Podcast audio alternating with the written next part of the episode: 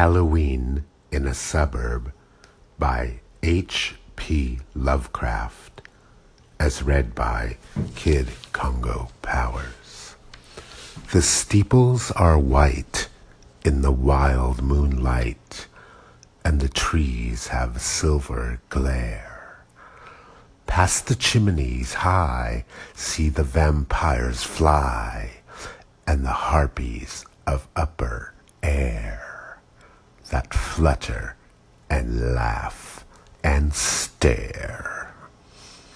For the village dead to the moon outspread never shone in the sunset's gleam, but grew out of the deep that the dead years keep, where the rivers of madness stream down the gulfs to pit of a dream.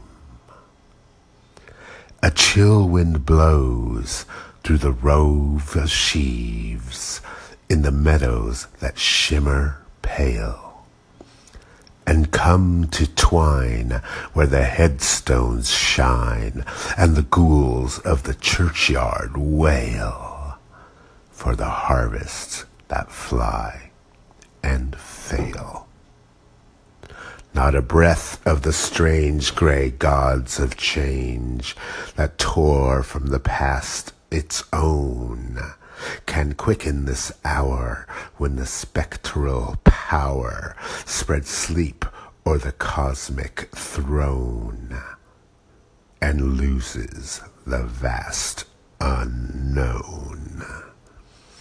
So here again stretch the vale and the plain, the moon's long forgotten saw, and the dead leap gay in the pallid ray sprung out of the tomb's black maw to shake all the world with awe